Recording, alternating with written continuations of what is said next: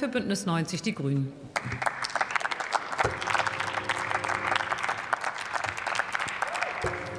Sehr geehrte Frau Präsidentin, liebe Kolleginnen und Kollegen, liebe Bürgerinnen und Bürger! Es war ganz schön kalt in den letzten Tagen und vermutlich ging es nicht nur mir so, sondern auch Ihnen, dass Sie ab und zu gesagt haben, oh Mensch, wie ungemütlich das ist, dieses klirrend kalte Berlin. Und die Wahrheit ist, für uns ist das vielleicht ein bisschen ungemütlich, aber wir haben ein Zuhause, in das wir abends gehen können.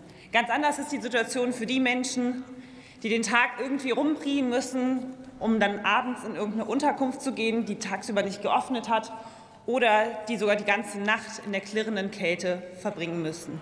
Wohnungs- und obdachlose Menschen gehören zu den verletzlichsten in unserer Gesellschaft.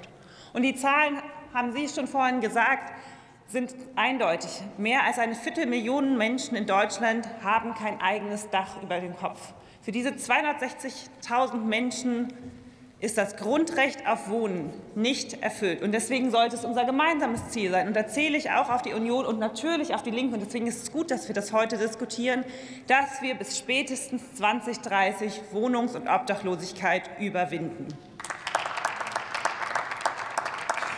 Und da ist es für mich als Wohnungspolitikerin vollkommen klar, Housing First ist ein wichtiges Instrument. Ich glaube, das ist gar nicht streitig. Bei mir im Wedding macht der SKF das schon seit einigen Jahren erfolgreich. Das hat Katja Kipping auch schon angesprochen. Und die Ergebnisse von diesen Praktikerinnen und Praktikern und auch den Erfahrungen, die wir bei der Finnlandreise in, in der nächsten Woche sammeln werden, wo ja viele von Ihnen auch dabei sind, die werden natürlich in unseren nationalen Aktionsplan Wohnungs- und Obdachlosigkeit einfließen.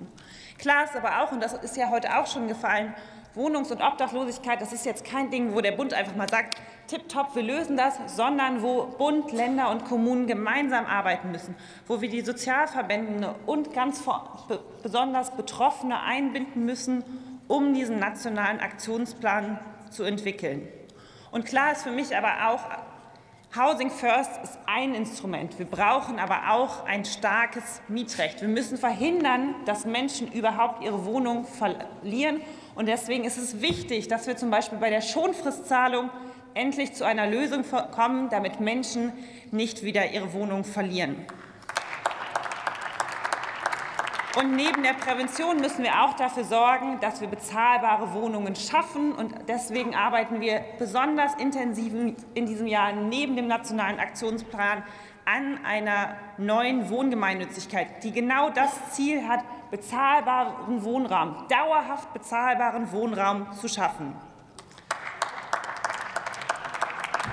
Liebe Kolleginnen und Kollegen, ich freue mich ehrlich gesagt auch darauf, mit Ihnen in den nächsten Monaten über den Nationalen Aktionsplan zu diskutieren. Ich freue mich auch auf die Beratung des Antrags im Ausschuss und hoffe, dass wir gemeinsam an diesem Ziel arbeiten, das Menschenrecht auf Wohnen für alle zu ermöglichen. Vielen Dank.